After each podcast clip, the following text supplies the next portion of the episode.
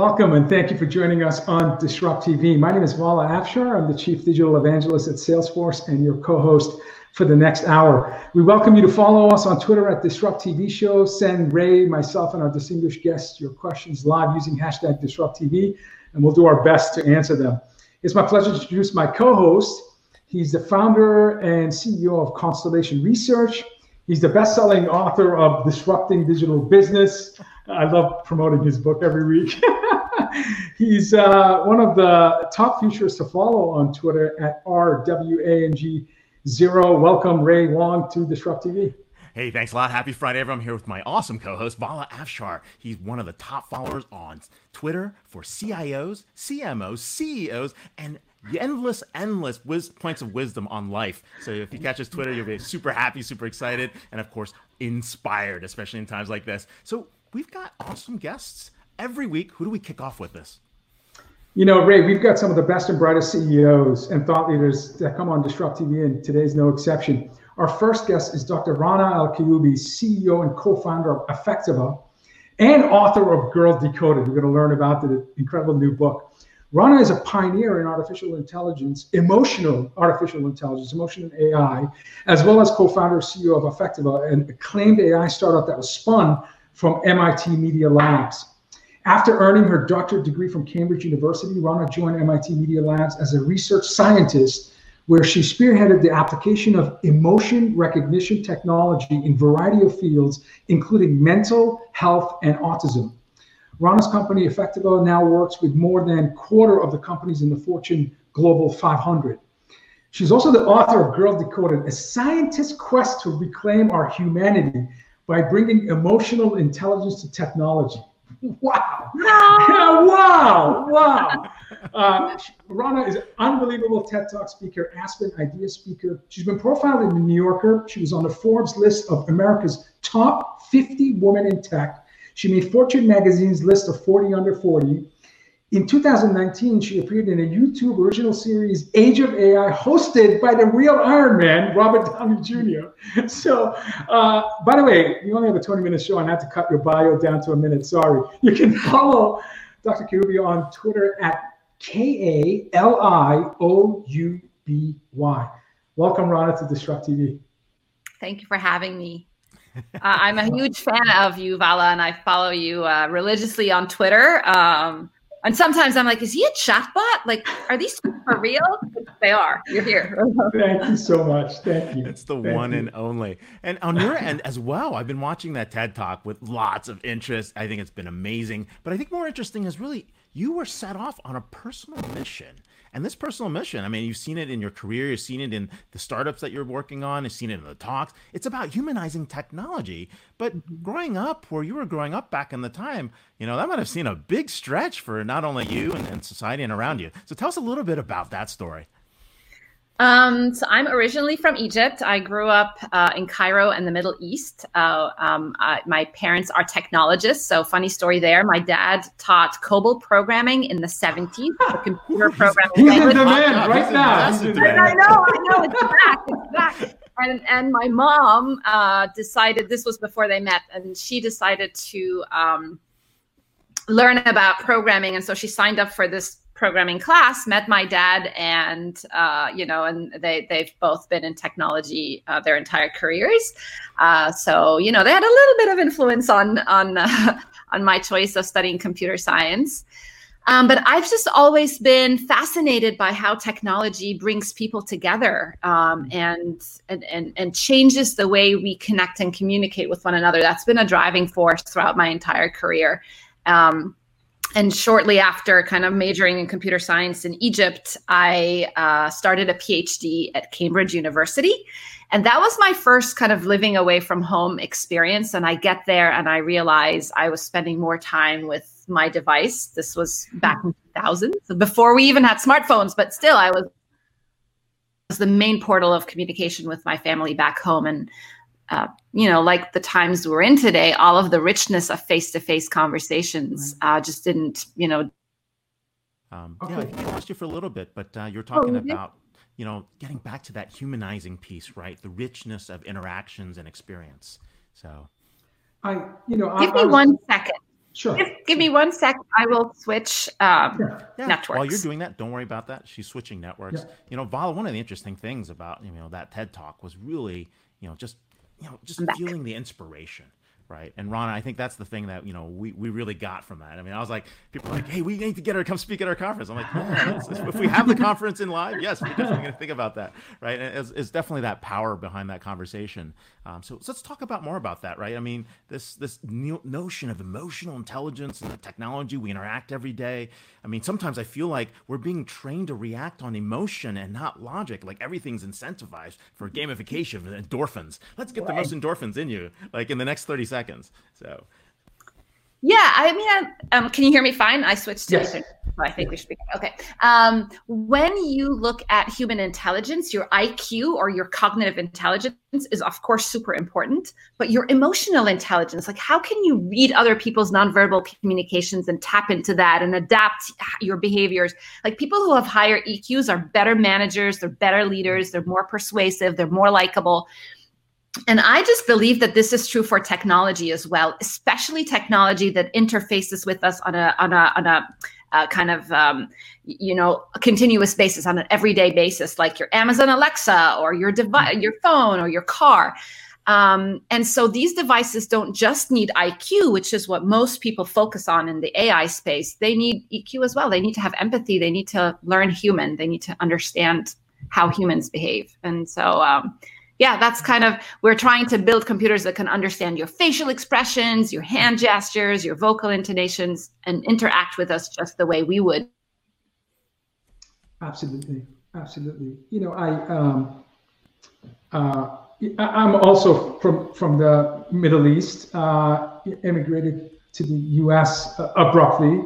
Uh, so uh, you know uh, the importance of IQ and EQ uh, especially when you go through what argue what I would argue the most disruptive thing that could happen to a person, whether you leave your birth country by choice or you're forced, um, really opens up your eye to uh, the importance of um, emotions and and what better time than now where there's such a need for empathy and forgiveness and inclusive inclusivity.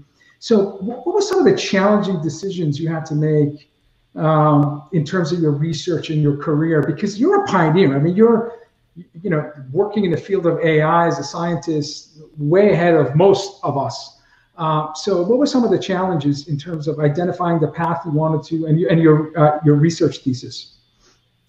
You know, a number of things. Um, you know, even just thinking back to when I was a, a fresh grad. So we can see what's. Uh... Yeah, maybe on our end. So it could be. Yeah. Yeah. But you know, everyone's on the internet. Everyone's sheltering from home. And, yeah. Right. Right. I mean, the, right. Yeah. So um, yeah, it's it's very unusual.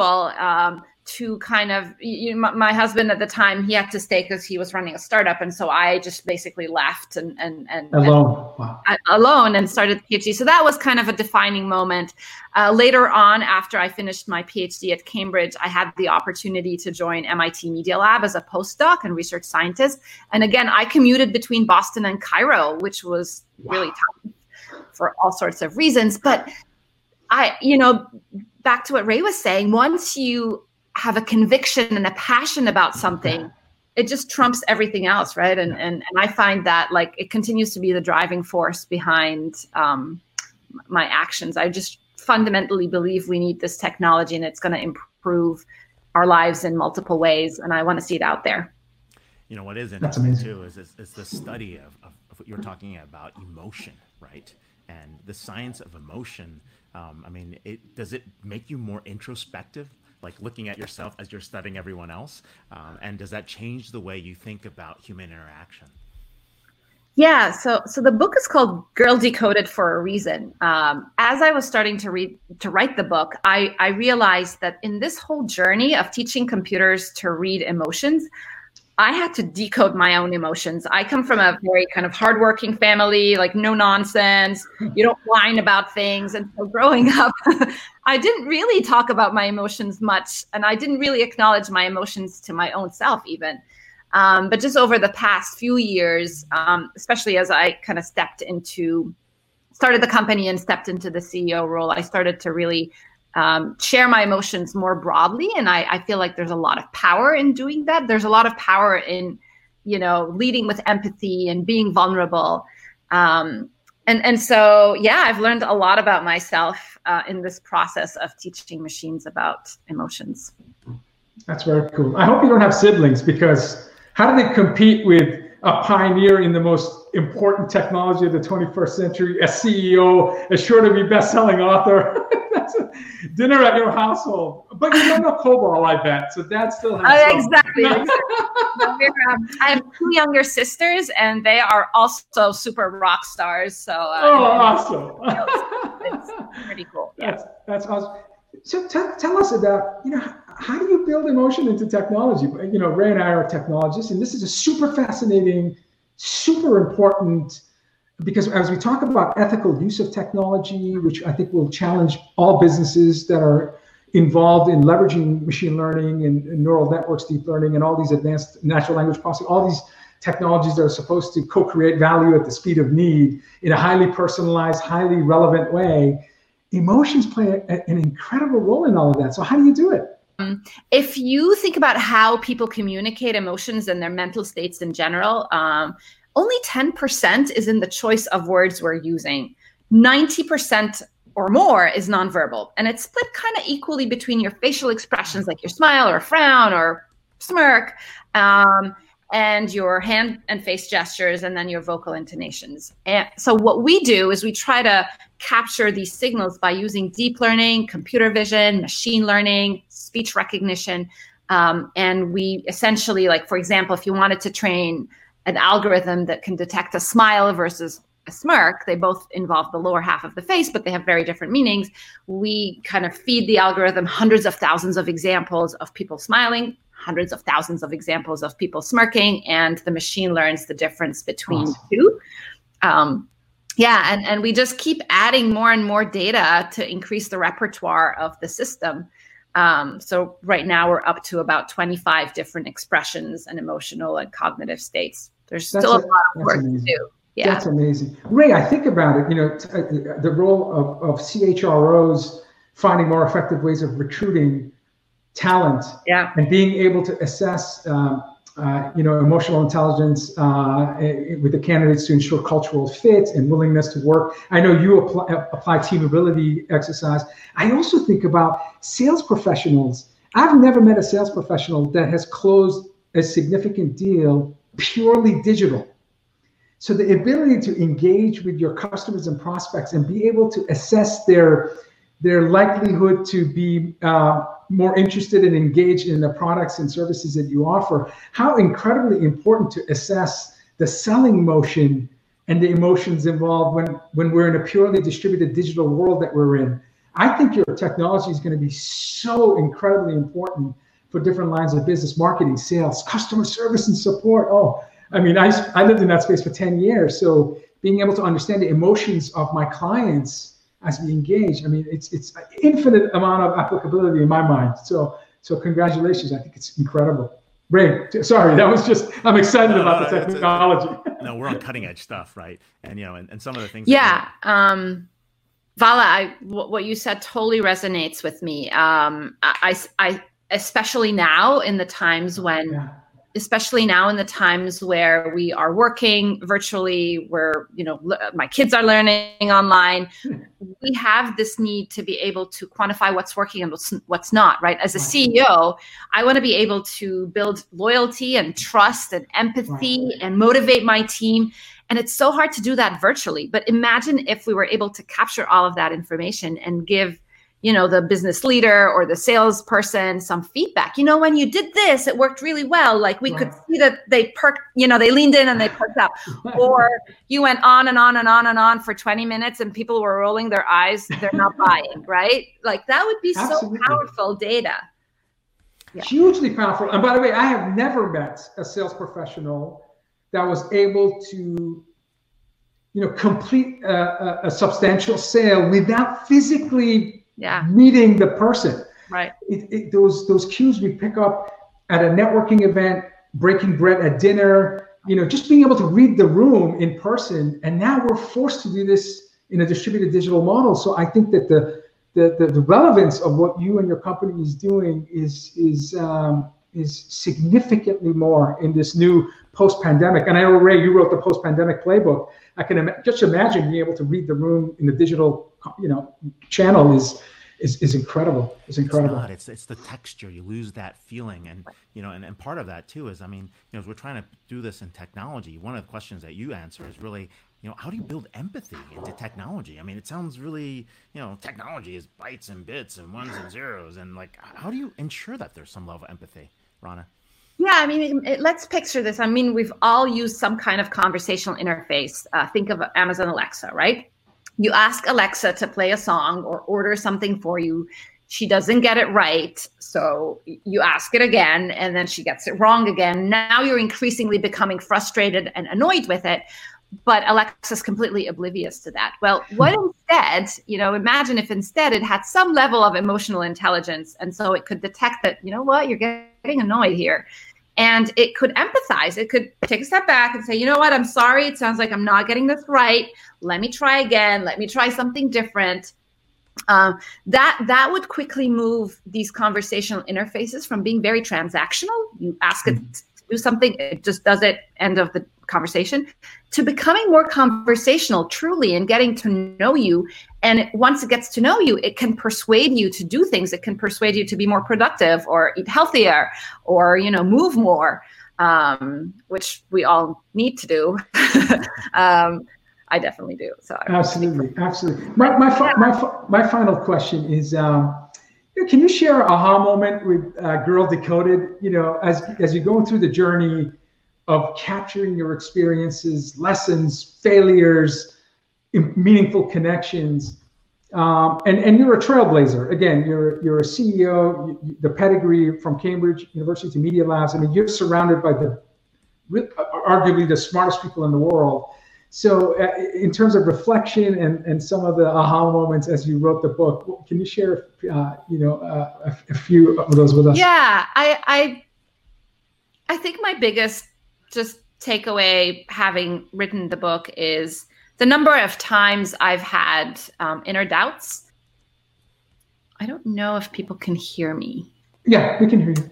We got a quick question for you. Uh, it's coming from um, coming from the chat. It's our friend uh, Matthew Halliday. Are facial expressions changing over time to display emotion? For example, are you getting too much Botox? So everyone's smiling like yeah, right.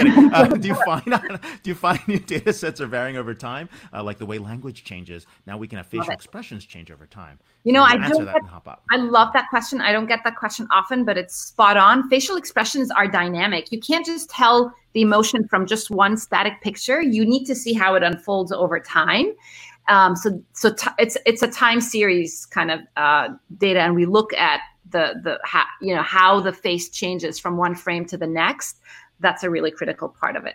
Would you apply like a reinforcement uh, reinforcement learning apply? Yeah okay. Yeah exactly. And also like recurring your recurrent neural networks uh, not just convolutional neural nets so that we can consider the time Exactly, because you get the time elapse and then all the awesome, awesome. Right, as we geek out on AI algorithms, uh, we're with Rana El uh, PhD, CEO and co-founder at Affectiva, and author of the book Girl Decoded, published by Penguin Random House. Definitely check that out. You can get the book, uh, check it out, and of course, we'll get some of your questions in there. So, Rana, thank you. We'll send thank you a note you. afterwards. Thank you so much for being on the show. You've thank you for having me, everybody. Thank you so much. You're terrific, terrific please follow Rana on Twitter. Uh, you know, brilliant. She's working on uh, truly leading edge technology. Uh, our next guest, uh, we welcome Jason Korman, CEO of Gaping Void. Uh, Jason is the co-founder CEO, CEO of Gaping Void, a serial entrepreneur. Jason's early career was spent in the wine business. So at age 24, he created La Crema Winery, which was 200 acres of vineyard and three different facilities throughout Northern California. He then later went on to create Stormhoek, uh, a South African winery that became an early case study on how to use social media to create a global brand. His viral campaigns cleared out shelves of over 2,000 stores in the UK wine retailer in a weekend, which led Stormhoek to win an Ad Age 50 award. Gaping Void, Jason's current company, has always been about seeing the world through a unique lens that connects seemingly unrelated ideas to provide insights and to make life and business a little bit more human. Talk about emotional AI and making business human. I love this. The core concepts forming Jason's work is belief that business and products connect with people in complex emotional ways. Technology has always changed how we work, and there is ongoing realignment of where we work and life intersect. You can follow Jason's company on Twitter at G A P I N G V O I D. Welcome, Jason, to Disrupt TV. Thanks, Vala. Great to be here. Ray, huge fan. Love love the show. So it's really a, a pleasure to be on. And and um, I, I want to echo Rana's um, admiration of your Twitter feed, Vala. I don't know how you do it. Clearly, it's your main job because it's it is perfectly orchestrated, and uh, it's a mystery as to how you actually were able to pull that off. I, I, I, have some some emotional AI robots that assist with my. No, I'm kidding. I'm we're, we're going to call Ron on that. yeah, yeah. Get our emotional, inte- yeah, get the emotion I, back, and I appreciate that. I appreciate so, hey, no, thank you for being on the show. I mean, we've been big fans of you for a long time, and your company. You know, you guys are best known for those fun cartoons that just capture the moment, and you're like, oh yeah, that's so cool, right? and, and it's really about that clear and focused approach. Talk about your mission to make work more meaningful uh, and and help people love what they do because you clearly love what you do.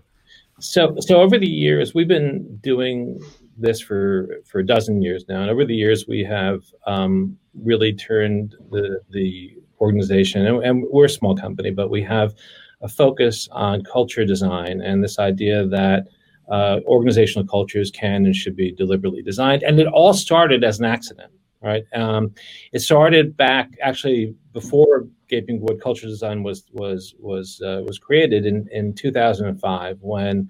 Um, we became friendly. I was based in, in London with with with my co-founder Hugh MacLeod, who is the chief creative and the guy responsible for all those all those uh, um, really interesting drawings and um, we we we became acquainted acquainted with a, a bunch of folks from from Microsoft, uh, most notably a guy named Steve Clayton, who was who was a marketing guy in London at the time, and um, we were sort of we spent a bunch of time with them. We saw that that uh, then you think got to remember Microsoft 2005 2006. It was a time when um, Microsoft was not, say, the beloved organization that it is today, right? They were the evil empire. It was before you know the other evil empires really were big enough to to uh, compete on evil empireship. exactly, and and you know there was this this this uh, thing we identified within um, within the folks we met, which is that they all joined Microsoft to have this huge impact on the world, the scale, the opportunity. You know, Val, is probably a lot of, of the way you feel about Salesforce and, and being part of a big organization. But you know they, they felt that the market you know kind of hated them didn't give them the opportunities they wanted and and um, so so Hugh created this image um, which which which was this blue monster right we became known as. And it just said Microsoft changed the world to go home. And you can go search for it now online um, and there's still dozens and dozens and dozens of articles and white papers. And and it was the study about how this this image um, and the simple idea actually became an internal meme within Microsoft and really changed how people looked at their work. And during that time, I looked at that and went, this is interesting, right? Hmm. Like, really interesting. How is it possible that a simple idea attached to an illustration can have that much power, right? And what I realized was that it was really a study in a new way of, of, of, of executing change management. That's what it is. And so over time, what we've done, and this is kind of interesting, and it's been a lot of trial and error, and we've been really fortunate to be support, supported early on by people like Tony Hsieh's Zappos and Graham Weston at, mm. at, at Rackspace and all sorts of like really bright culture centric CEOs. they all jumped in. And they and they and they let us. They paid us to learn. Basically, is what they did and and what we saw over time was was that um, we could we could reverse engineer what happened at Microsoft and create frameworks that were data driven with very specific outcomes that solve all sorts of really hard, you know, data driven, you know, or, or I say employee experience problems, right? You know, culture. So so and it didn't it wouldn't it doesn't really matter what you're thinking about in terms of uh, digital transformation, patient experience in healthcare, innovation in the Air Force. You know, we're redesigning the culture for the Global Strike Command at the moment, which is which are the guys that handle 75% of the nuclear mission, right? So, so it doesn't really matter what the human-centered problem is. we can identify the emotional connection to the outcomes. Like like I really really loved Rana's you know what Rana talked about because it, it tracks directly to what we do. Meaning, in business, the you know the discussion these days, oh, it's all data it's all data driven. But the reality of it is, when it comes to humans, it's not data driven at all. It's actually about emotion. It's about connecting people to emotion. It's about understanding the emotions that will drive the organizational outcomes you want to have, how you standardize and implement that and execute it in a way where you can make culture a management system that is effective for leadership, but also dramatically impacts people's work experience and gets them really connected to the vision, the outcomes, and the operational aspects of the work that need to happen. So I don't know if that makes sense or not, but it started with sort of crazy drawings and, and Microsoft as an accident, but then it's evolved a complete system of execution around building and executing culture at scale, right? Mostly for big organizations. So, Jason, we've had uh, you know Paul Daugherty, who's the chief technology innovation officer at Accenture, who wrote the book uh, back here, Human Plus Machine Sure. And gave number of examples in his book. I mean, he's leading. He's a technologist leading a 505,000 person company. Sure. And in the book, lots of references by industry, by geography of more algorithms and machines as part of the work environment. And we've referenced folks like Dr. Kai-Fu Lee, who talks about the future of work, which is again, humans and machines coexist. Is it more difficult, or what are the challenges of creating a meaningful work experience and helping people love what they do where as we look at the unprecedented velocity of innovation speed and direction and the fact that they are heterogeneous environments of people and machines working together whether it's at amazon or alibaba or wherever uh, these are some of the companies that are obviously doing amazing work with this environment what are some of the challenges that you face creating that that culture dna when when you have more automation and machines as part of the ecosystem? So, it's a that's a really interesting question. I think the the um, there's some fundamentals that we cannot forget when it comes to people, right? Um, and those basics are really that that um, well, and regardless, it's it, it, doesn't matter whether there's a machine person interface or or or, or work is is made to be more productive through through you know any any sort of technology, but we always have to remember the human fundamentals, which is that we all want to be part of something larger, right? We all want to feel connection at work, and and I think one of the one of the challenges that a lot of large organizations had is is this idea of connection and valuing connection for people. And the companies that are super successful tend to do that better than the folks who aren't. But in addition to wanting to be part of something larger, we want to grow and develop in what we do every day and and you know that tracks directly back to maslow's theories you know they're immutable it is it is fundamentally human nature for most of us right? And there are exceptions but for almost all of us we want to grow and develop and feel that we are capable of self-actualizing in the things that we do every day that we're succeeding right? We also want to have and again it's a huge challenge in big organizations we want to feel that we have some control over our future right? We, you know, there's this concept of self-determination theory. We want to feel like, and like, like we actually are control in control of our lives. And sometimes it's an illusion. Like, to be honest, be honest. That's what you know. Who predicted COVID, right? Like, you know, you know, we there's things that happen, but we want to feel that we can influence, you know, our surroundings and our work environment and what have you. And and what we see in big organizations, especially in sales, you know, in, you know, for companies that that want to remain focused on sales you know the further you get away from the customer you know the the the, the less control you have over you know over a lot of interactions right? And a lot of people like if, if you're working in big pharma and you're a statistician you are showing up you know and working on stuff all day long and and it's possible you can work for a very very very long period of time without ever seeing the fruits of your labor right? Mm-hmm. it's it's i'm having electric i'm having light problems here. Problem. everything you're talking about is like hey it's yeah, yeah. connectivity is good the lights are going out. I don't know. God has called and said we agree. There, there's some affirmation going on behind you. So, i was trying to see if it was morse code. Like am i supposed to pick up on i don't know what the deal is but anyway. So uh, so the, the other part, the last thing I'll say, and there's a list of other things, but the, the important things are that we want to feel that we're doing meaningful work that matters. right? So when, when we spend time in, in, in, especially in large organizations, right? Um, one of the huge challenges that people feel like they're doing work for work's sake. You know, they're showing up in meetings that lead nowhere. They're returning emails that there's just a huge burden. The quality of of of of, of work and work experience um, declines because we don't feel like we're having real impact, right? Mm-hmm. And, and mattering you know, it feels oh inconsequential on one level, but on another level, it is the thrust behind when you see super successful startups yeah. whoever's leading that has managed to actually bottle up this sense of mattering and meaning and purpose and connection and being part of something larger and a mission that matters and that's that's their currency in many ways you know and and the guys you know and women who are really famous you know as entrepreneurs um, they didn't they don't become that way because of luck and and they don't necessarily become that way because they're smarter than everybody else. A lot of it has to do with these emotional things that they understand about people and human nature and how they work and what matters and how you create culture that really impacts people within and without. Right. So so and I'll just, just to make a point about that final point is that when you look at companies like Zappos, right, and you strip away culture, it's a very mundane business. Full price retail, a call center, right? It's not a very exciting business.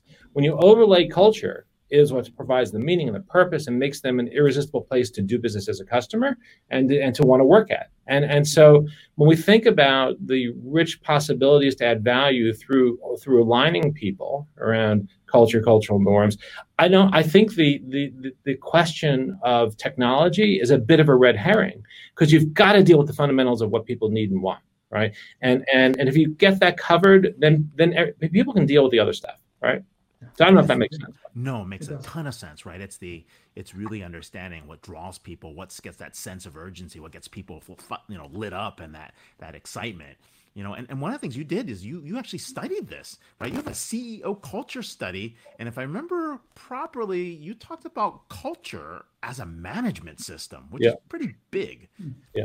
So okay, so so that study, which we we, we released um, earlier this year, is um, it was it was it was based upon well first a study that our friend Len Schlesinger, who's um, who's a, a, fellow who's he a, he's a professor, Baker Scholar at Harvard now at HBS. Um, he had been the the president of Babson College. He had been the, the joint chairman uh, and COO of the Limited. He had been at Yale before that and Harvard, like a, a very accomplished guy. He he, he he's a he's a um, uh, organizational psychologist, and he is is the dog. Sorry. He, I love that. I love that. I have two big dogs, and they bark at almost every meeting I have. So you know, it's like I, you know, after I was thinking, I hope the dog doesn't bark, right? But whatever. so so so Len had done a, did a study a few years ago, which basically um, and and he did a bunch of studies, but this one in particular really identified the fact that companies that do greater culture, culture centric, uh, really outperform their competitive set. And this is the usual set of suspects, right? It was Four Seasons and Ritz Carlton and and Nordstrom's and all the companies we know really well, right? So so he identified this economic sort of sort of uh, benefit that companies have. And we thought, okay, that's an interesting place to start. And and I thought about the people we knew, right?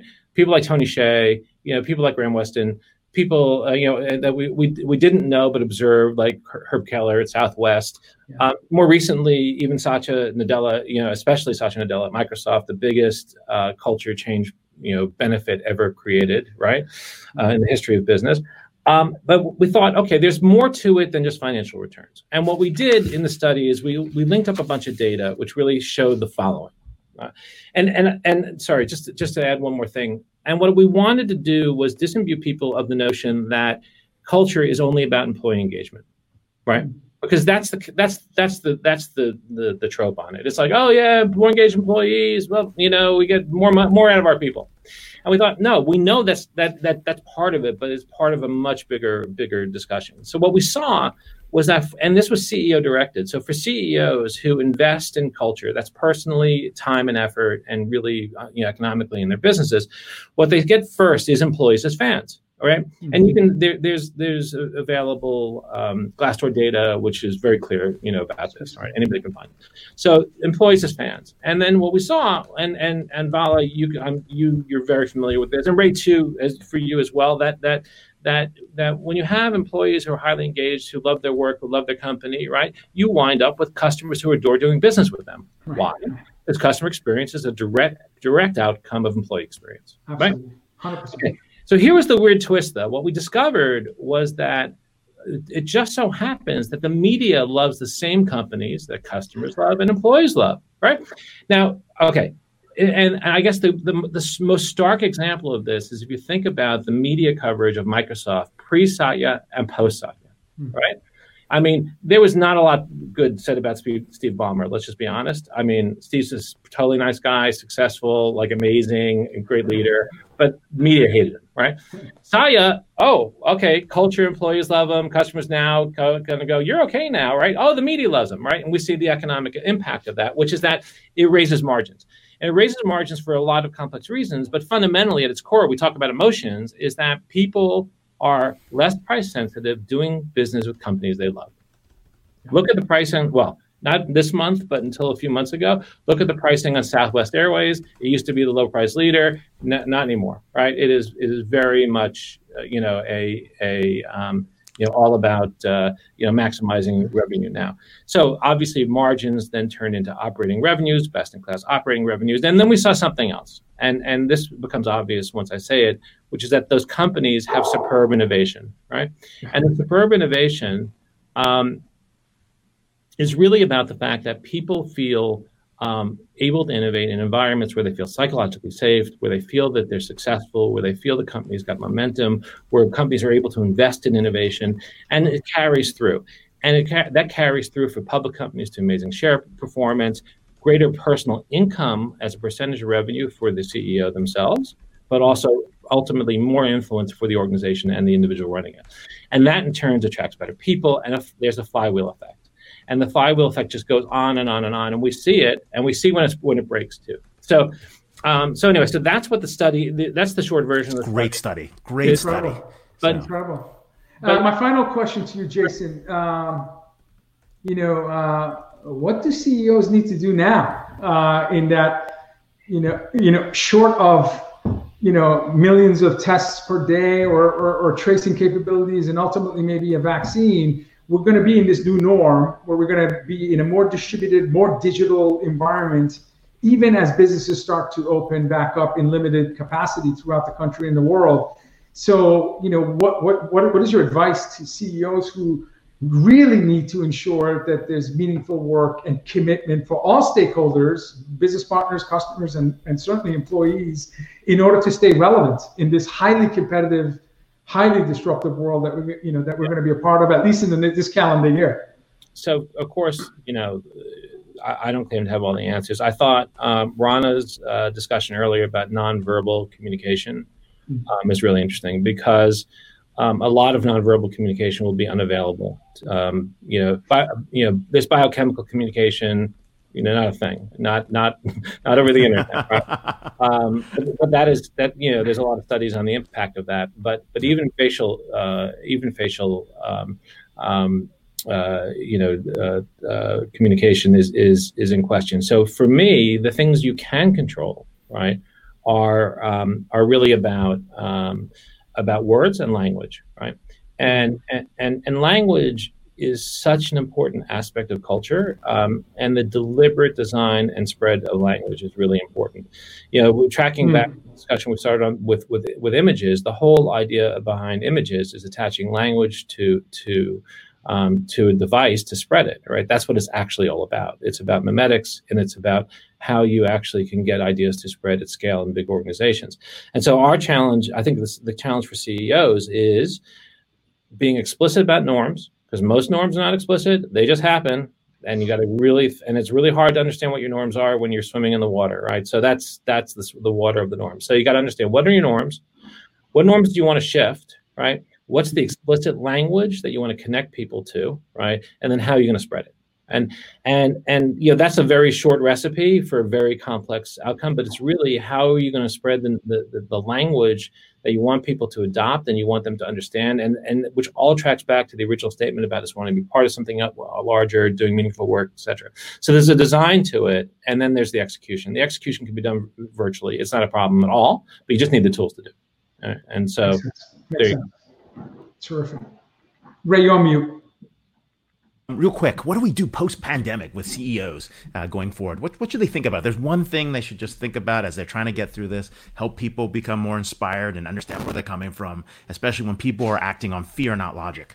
Well, okay, so so that's a really interesting challenge, and I want I don't want to say we have the answers, you know, but but I think it's remembering that people that notion that people want to be part of something larger, that they want to they feel they're making a difference making sure you know a lot of people dismiss things like vision as unimportant or mm. you know, just a marketing thing it's not at all right it is what sets the the actual culture, right? So your cultural norms, right? And and we're not big on values, but I'll use the word just because people everybody understands it. But your mm-hmm. values are really a slave to delivering your vision.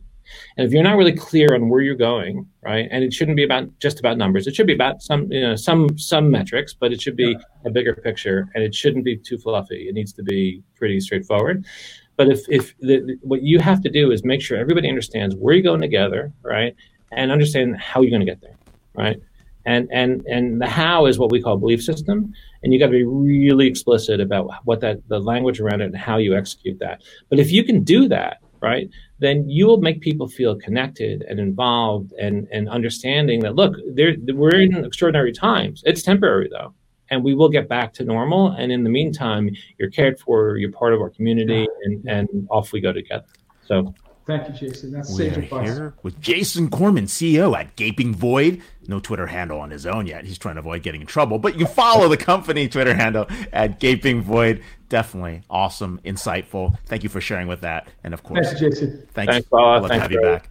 Terrific, terrific. Uh, incredible advice there. Um, and, uh, uh, you know, it's uh, you know CEOs have uh, you know uh, challenges that uh, we're all facing. We're all struggling you're not alone. So, uh, uh, and and our final guest, uh, and this is you know the cleanup hitter spot where we often have our guests hit a grand slam, and this is no exception. We have Dr. David Bray, who's director of Geotech Center and Geotech Commission at the Atlantic Council.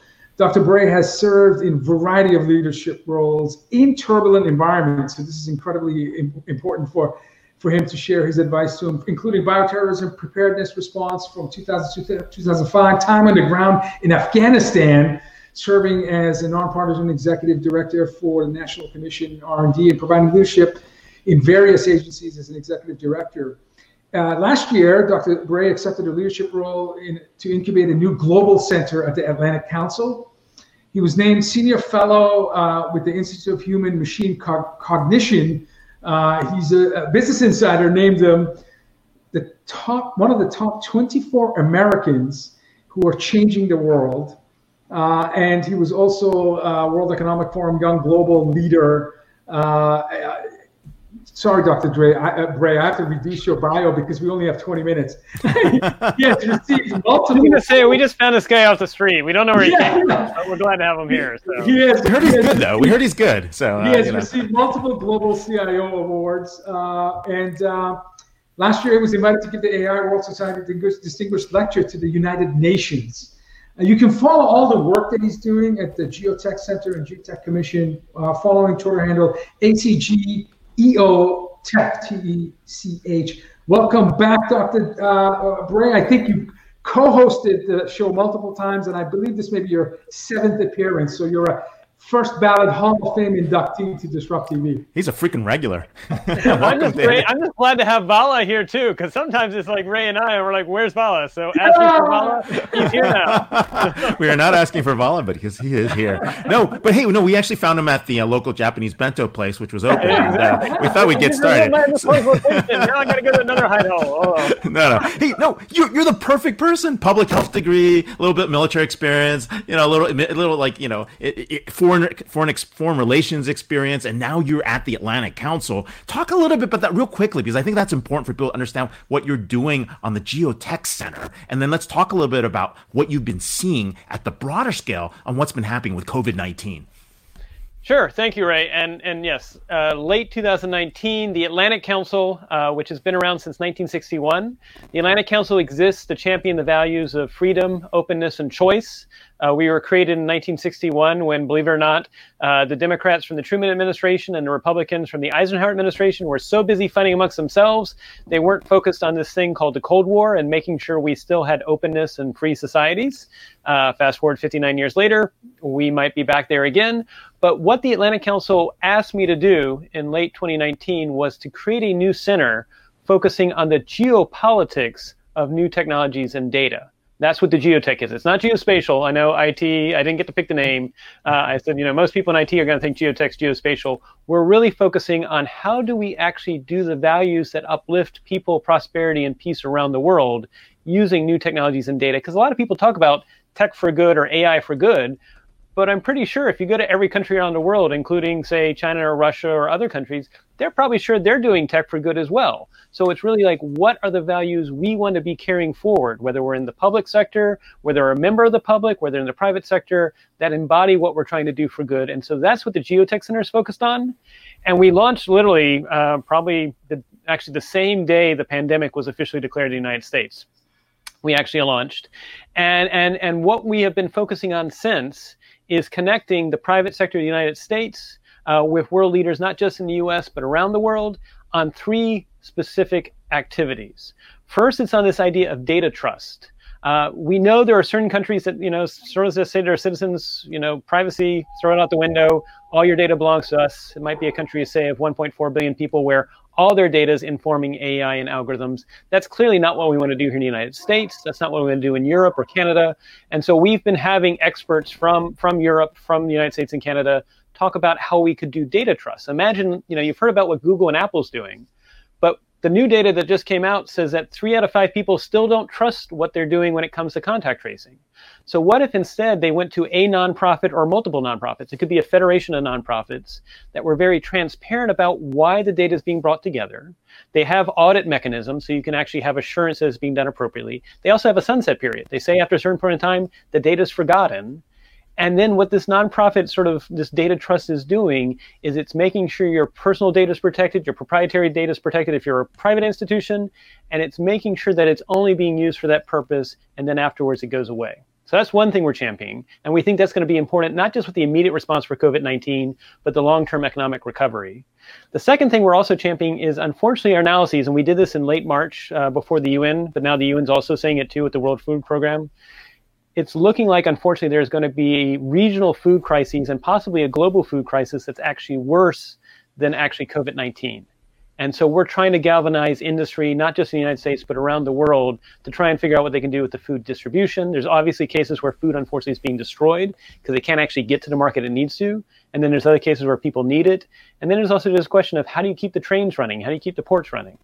And then the last thing I'll say real quick, and happy to dive deeper into this, uh, back in 2013, I made a proposal to DARPA, which was we could use data and AI, we could use biosensors, we could use genome sequencing technologies, and we could actually create a immune system for the planet. And what do I mean by that? I mean, we could have early warning networks that would tell us if a new pathogen's out there, and we could immediately start trying to characterize it, try to figure out what therapies work on it, and not have to wait uh, a prolonged period of time before we start responding.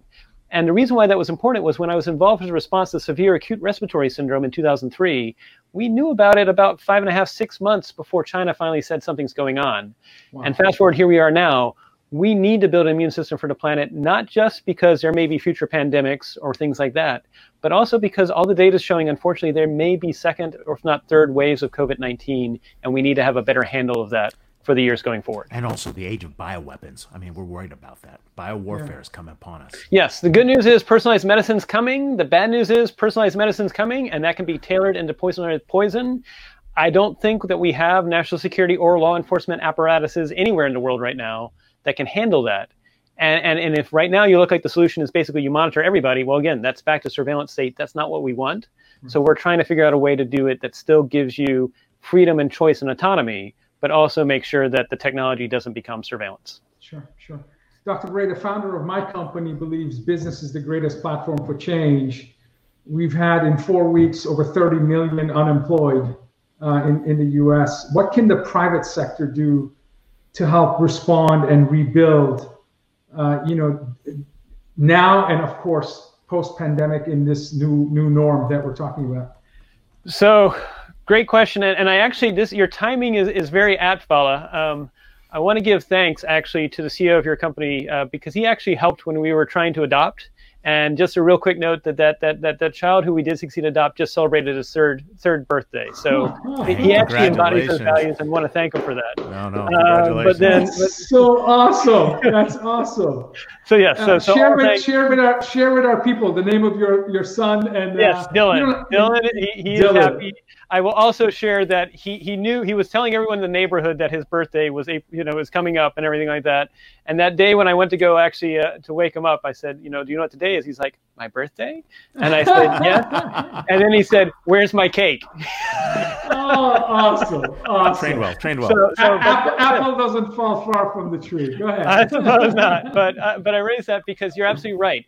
We're now living in this era in which things that used to be done by government can't they have to be done by industry but the trouble is industry doesn't really know how to how to mobilize coalitions. Eh, you know individual companies can do things but we really need to build larger coalitions that span nations and sectors. And so right now with all that we're talking about the pandemic prevention board that really should be led by industry not by government because they've got the data and ai they've got the possibilities to ask for technology and they recognize that if you destabilize marketplaces because of a pandemic that impacts your bottom line. And so that's how you have to make the case. Same thing with food, that, that they have the ability to actually do better logistics, better supply chains, digitization. And, and let's, let's face the reality too.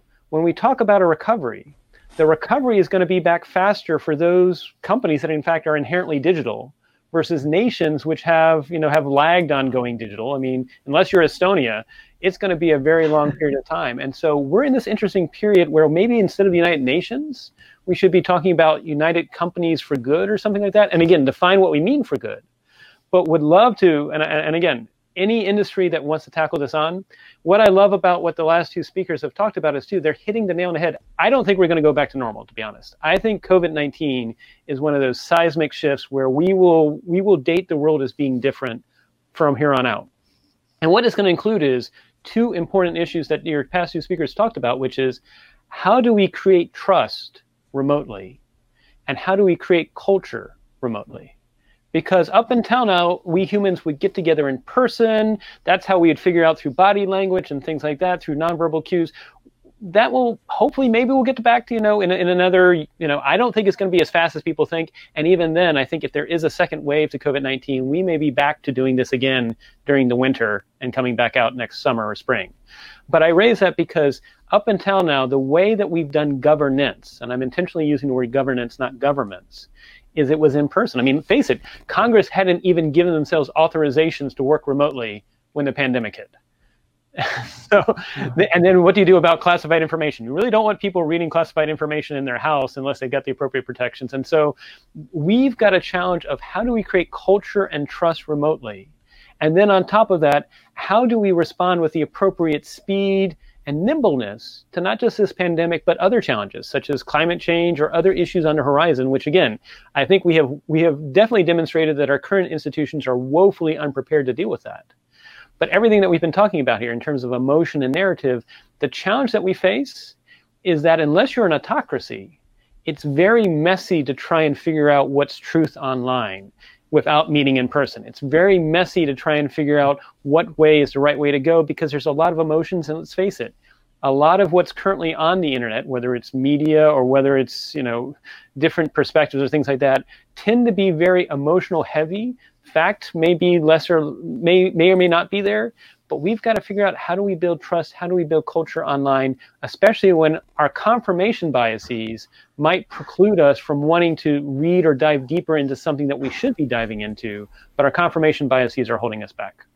Yeah, no, absolutely. It's it's you know what you said this incredible seismic shift in the 21st century where perhaps in the future when we talk about ACDC, we're talking about you know before COVID, after COVID. Hundred percent you know, and, and that's just incredibly profound. Uh, Ray. Yeah, no, we're, we're definitely seeing that. And, and part of that conversation that you've probably been having is really this discussion of, you know, new international relationships uh, that are forming, right? We're seeing the divestiture and the uh, diversification of supply chains out of China and people are trying to move them out. Japan offered billions of dollars to manufacturers to move out. I believe we have legislation on the table that's coming up in the next four to six weeks in the same way for medical supplies and, and other parts of the industries. Uh, can we become more cooperative as we're closing borders and as we're thinking about you know the shifts in where uh, nationalism has now come back into vogue, and, and parties have almost like swapped places. Like you, know, you get one party giving out free checks to everyone, you get the other party closing down borders, and you're like, wait, what happened? And like four, eight weeks ago, this would never have happened this way, right? I mean, are, are norms changing as well along that, or or what are we operating against? You know, to, to, to get to this point. Are we talking about end of globalization post? You know, well, so I think Right. We actually had a, um, we wrote a piece and it was actually right, it was the same day, but it was about five or six hours before uh, Governor Newsom announced that California was going to be operating like a nation state. Um, so we, we were a little bit ahead of the curve there. But we actually raised the question, which is what pandemic may replace the current notion of a nation state being defined solely by geography. But what takes its place? Uh, it could be increased globalism, where people say, "Let's find, you know, that we got into this mess because nations didn't work together. Let's find a way to work together." And I would say the path of globalism is not nations coming together, but industries saying, "Look, if you, if we don't figure this out for the world as a whole, we're going to lose marketplaces as a whole." And so globalism might be a path that's followed more in the future of industry, but industry's got to figure out how it can pursue its own self-interest but also include whether it's citizen boards, citizen juries, some way of involving the public to do things beyond the self-interest of just the company alone. Right, right. Because otherwise, you know, I mean, I get why companies have to make sure they show return on investments and serve their sure. stakeholders, but if they need to do something larger than that, they've got to figure out what that looks like. Um, that may be one thing, but I would say hmm. also watch what happens in Europe. Does Europe manage to keep the EU together with the response to COVID 19? Mm. We, we, already saw, unfortunately, Italy got left to itself, uh, which is not a good sign. And then, even within Italy, Italy itself is, is, is bankrupt. They're and so the question is will the country fall apart? They're divided um, so, by Belt and Road coming through. Yeah. Well, there's that. I mean, I think the interesting thing with the Belt and Road Initiative is the concern there is that actually that might very well be China simply just trying to currency exodus. It just printed so much money that it's wanting to get it out of the country. And sure, it's sort of like how how Japan, you know, the Japan bought the Rockefeller um, Center yep. in, for for three billion dollars, even though it was only valued at 1.5 billion. And then after their currency collapsed, they sold it for 1.5 billion, and they were happy.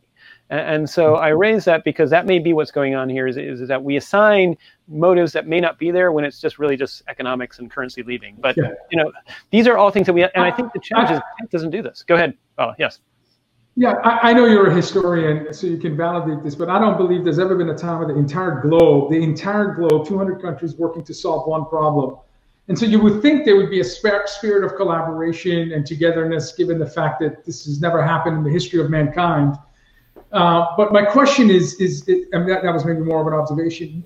And I asked this of Jason, uh, and I would have asked that with Rana, but we ran out of time. Adv- advice to CEOs: What do they need to do now so that their companies, their stakeholders, can be relevant in this new norm? And and and and and and the, and the bar is much higher. Like you said, the companies that are digital immigrants that ignored their playbook now need to rush to Constellation post-pandemic playbook and execute with sense of urgency. Um, but what advice do you have? And I know you speak to CEOs all the time. So, and I, I suspect now you're in listening mode, empathy, trying to be useful and helpful. But uh, now put your boardroom hat on and give advice. Sure. So, so the first thing I would say to CEOs is yes, you're absolutely right. This is this is unprecedented time. There is no textbook for this. Uh, and what I think CEOs need to do is find a way to create peer support networks. There is a group uh, called the Young Presidents Organization. It's 29,000 CEOs around the world, 130 of them. If you're a CEO, join that. Uh, because that will help you at least begin to, to, to share notions with your peers and be able to focus on things that help you improve your company, but also then think more globally as well. The second thing I would say to CEOs is if you expect someone else is going to fix this, that's not going to happen. You know, we are the cavalry. And so find like minded people that are passionate about making it happen Uh, I, I, know that both you, Vala, and Ray, you are. I know I am as well. And so we, we probably need to bring people together. And, and you raise the question, Vala, of like, why aren't countries coming together on this? And I think there's two reasons. One, the incentives are wrong. That there are no incentives for people to think globally if they're locally elected or nationally elected.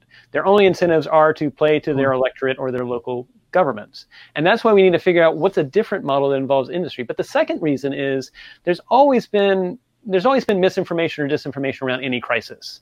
Uh, when I was involved in response to 9/11, there was immediately conspiracy theories as to what 9/11 was about. Then, when we responded to the anthrax events and later severe acute respiratory syndrome, I mean, with SARS, there was misinformation that somehow the U.S. had created the virus. So there's always been misinformation or disinformation. But what's happened now is a large majority, especially in, in the developed world, have smartphones. And these hmm. smartphones, while they give us great benefits, also tie into our emotions. They tie into our narratives. Everything we just talked about that's being used for good to shape culture can also be weaponized. And this is probably the worst infodemic I have ever seen, in which there's a whole lot of misinformation. And that's making world leaders very risk averse. So they the infodemic is almost as bad as the pandemic? It's it's actually I think it's it's it's it's it's it's hurting and possibly killing people because it's convincing world leaders to not take in the, it's almost encouraging people to take zero risk Yes. And you have to take some informed risk in the midst of this. And you may be wrong and you tell the public, this is my first attempt at iterative learning. Fail is first attempt at iterative learning. And you do it over and over again as opposed to just waiting on the sidelines because you're never going to have perfect information, but you got to do something. Yeah. And that's why people aren't coming together. And that's why I think we've got to figure out how do we do this new model because industry in some respects has better data and better insights as to what's happening but they also don't want to give up proprietary secrets. And that's where maybe data trust again can be this trusted framework for food or for pandemics. But we've got to mobilize because unfortunately, the, the people we have elected in different societies, this is not meant to be US centric. This is oh, just no, no, everywhere, everywhere. Yeah. They're, we're in trouble. They're not informed risk takers, and they're also not scientists usually. No, and it's and Western so, democracies, right? So yeah, so I think we've got to figure out what CEOs can do to raise their voices and say, look, we've got to figure out this long-term economy and we've got to make sure we build a stronger more resilient world going forward. Because this is not the this is not the only crisis that's going to be possible in the next decade. Now we don't want to have to wait till cce to pick this up right in october. I'm sure you're doing a whole bunch of other activities. I've got to cut you short. We are almost out of time but you can follow dr david bray director of the Geotech Center and Geotech Commission at Atlantic Council, and follow him on Twitter. You're going to see some very insightful research at AC Geotech, uh, and he's been on our show eight times, both as a guest and as host and a guest host. So, hey, yeah. thanks a lot for being on the show, and we'll catch up over the weekend as well. So, thank you, Ray. Thank you. I owe you a call. Thank so. you, sir. Take care. I, I don't know anyone that's committed to towards betterment of society than Dr. Dr. Bray. I've known him for years and uh, he has this unquenchable thirst to do good. Uh, he's a connector, a generous connector. I've met extraordinary people as a result of his personal commitment to connect like like-minded individual, and he's a force to be reckoned with. Uh, you know, he's uh, everything that he does is purpose-driven, and it's always for betterment of others. So exceptional, exceptional human being. Forget about how smart he is and all the awards and degrees. My goodness, his bio is is is second to none. Uh, he's just a good guy. He's just a good guy. So anyway, speaking of good guys, we've got more good, uh, amazing guests coming. Next week is episode 189.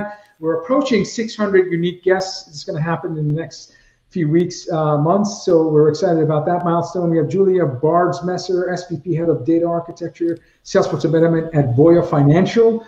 We have William D- Davidow, author of The Autonomous Revolution. Constellation has talked about the autonomous enterprise. I've written quite a bit about the, the, the tech stack in the autonomous vehicle and how it will ultimately represent the autonomous enterprise. So I'm really interested in this in this topic. And Heather Willems, who uh, many of us who've been to Constellation Connect Enterprise know that there are brilliant ways of capturing the essence of a conversation and a thesis. And so Heather's the founder, visual strategist, and graphic facilitator. And you'll see examples of her work live next week while our other guests are speaking. Hopefully, we'll be able to get Heather to uh, capture some of their wisdom. Um, and as you know, a picture is worth a thousand words. So this is great. Ray, closing remarks on uh, what has been, uh, you know, just uh, you know, incredible uh, few months. I'm happy it's May. I, am happy to exit April. Uh, that's sure. no, I definitely agree with you on that. Um, you know, look, uh, we we're definitely in some very uh, interesting scenarios going forward, and I think we have to make a lot of decisions. And and one of the things that I've been trying to help is is on Twitter. You've noticed I've taken some uh, provocative views intentionally to get people to have conversations they normally wouldn't have. And and really one of the things I really wish people would understand is like you can believe in things that seem mutually di- dichotomous in some cases, but we can reopen the economy and protect those at risk. We can think about economic health and public health. We can think about common sense and data driven approaches. Uh, and I really hope that over the next three to four weeks we work together, we come together to, to improve that, you know, and we, we think about how we can work with each other to be successful. Because right now, more than ever, we need everybody to come together, not to just go off into their own little tribes and complain. And the challenge is no trust in no trust in media institutions right we we don't trust our our you know our political institutions we have very little trust in terms of just you know uh, just we're in the middle of an election year here too, and in other countries. And so, so I really hope we do pull together, and I think that's an important piece, and that's one of the things I'm going to keep committing to. Absolutely, and I appreciate your. You may say you know pro- provocative and bold, but uh, your level of accuracy in the content that you share, knowing, and I've worked with you for years, that it's evidence based, it's data based. You triangulate and you connect with some of the best and brightest people around the world, and of course your background uh, gives you the conviction and the moral authority to to share what you believe to be the grounded truth. And at the same time, I witness when you see data that potentially opposes your views, you're flexible enough to potentially change your mind or continue to have dialogue because knowing there's a trust deficit, empathy deficit, forgiveness deficit, we now need to really stretch ourselves and look for goodness in people and ideas in order to really make progress. Uh, there's really no other way. So I applaud you for how active you are trying to share what you believe to be grounded truth. Um, it's certainly spirited conversations, and I like seeing it. I'm taking my hits. I'm totally taking my hits. I totally understand. You know, but it's the scientific method. You try different ideas, you bring different ideas, you get folks together, and, right. and, and hopefully we all learn from each other. And so that's part of it. And I, I, see definitely, you know, your your company is definitely ahead of that and doing that. So, uh, but yeah. Um, I subscribe to Jeff go. Bezos. Uh, when Jeff Bezos was asked, you know, who are the smartest people you work with, he said people that can change their mind. So, All right, we got to go. Just, Getting notes from the producer. Yeah, yeah, yeah, we're, we're way over. Um, hey, everybody, have a great show. See you next week. If it's Friday, it's DisrupTV. See you guys. Bye. See everyone.